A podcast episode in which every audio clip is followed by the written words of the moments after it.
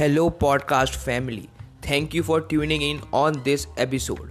I hope you will get some super duper value from it. This is your host, Utkarsh Malhotra, and you are listening to The Utkarsh Malhotra Show.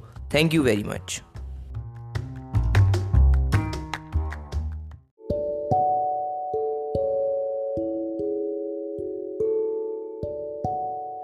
समझो आपके सामने मैं दो choices रखता हूँ आपको मैं देता हूँ दस करोड़ रुपए या फिर आपको मिलेगा एक रुपया सिर्फ़ एक रुपया जो अगले तीस दिन तक डबल होता रहेगा।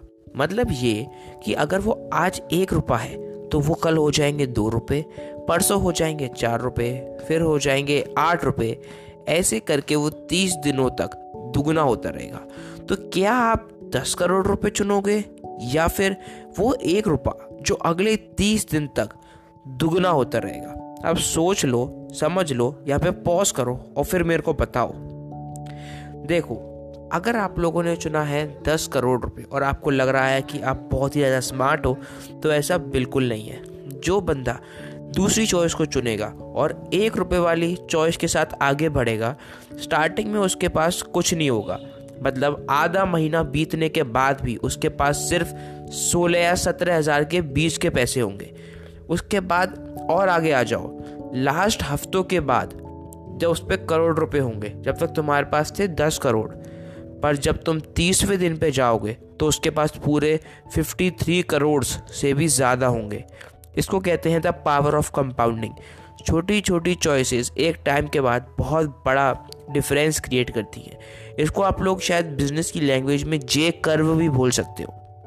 तो अगर आप लोग कुछ छोटी छोटे पॉजिटिव चेंजेस लाते हो और उसको कंसिस्टेंटली करते हो, एक महीने नहीं, दो महीने नहीं, एक साल नहीं, दस साल तक, पूरी लाइफ तक तो वो पक्का कुछ ना कुछ पॉजिटिव या बहुत ही बड़ा डिफरेंस लाने वाले हैं। हालाँकि स्टार्टिंग में वो डिफरेंस नहीं दिखता, इसीलिए जैसे कि जिस बंदे ने एक रुपये वाली चॉइस करी हो, आधा महीना बीत चुका है और उसके पास सिर्फ़ सोलह हज़ार रुपये हैं।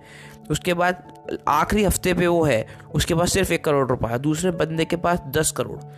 जब वो एक करोड़ रुपया दो करोड़ बनता है, दो का चार चार का आठ, फिर आठ का सोलह करोड़, सोलह का बत्तीस करोड़, और जब वो बढ़ता है तो वो बंदा चौंक जाता है कि ये हो क्या रहा है।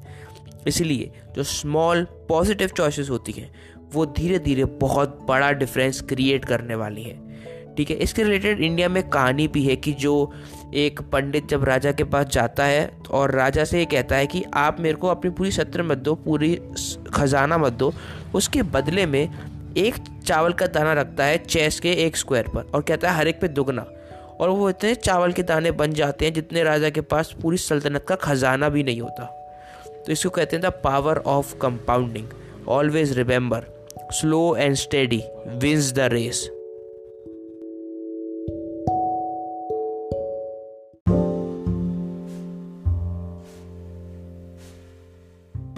तो आज का ये पॉडकास्ट एपिसोड हमारा यहीं पर ख़त्म होता है।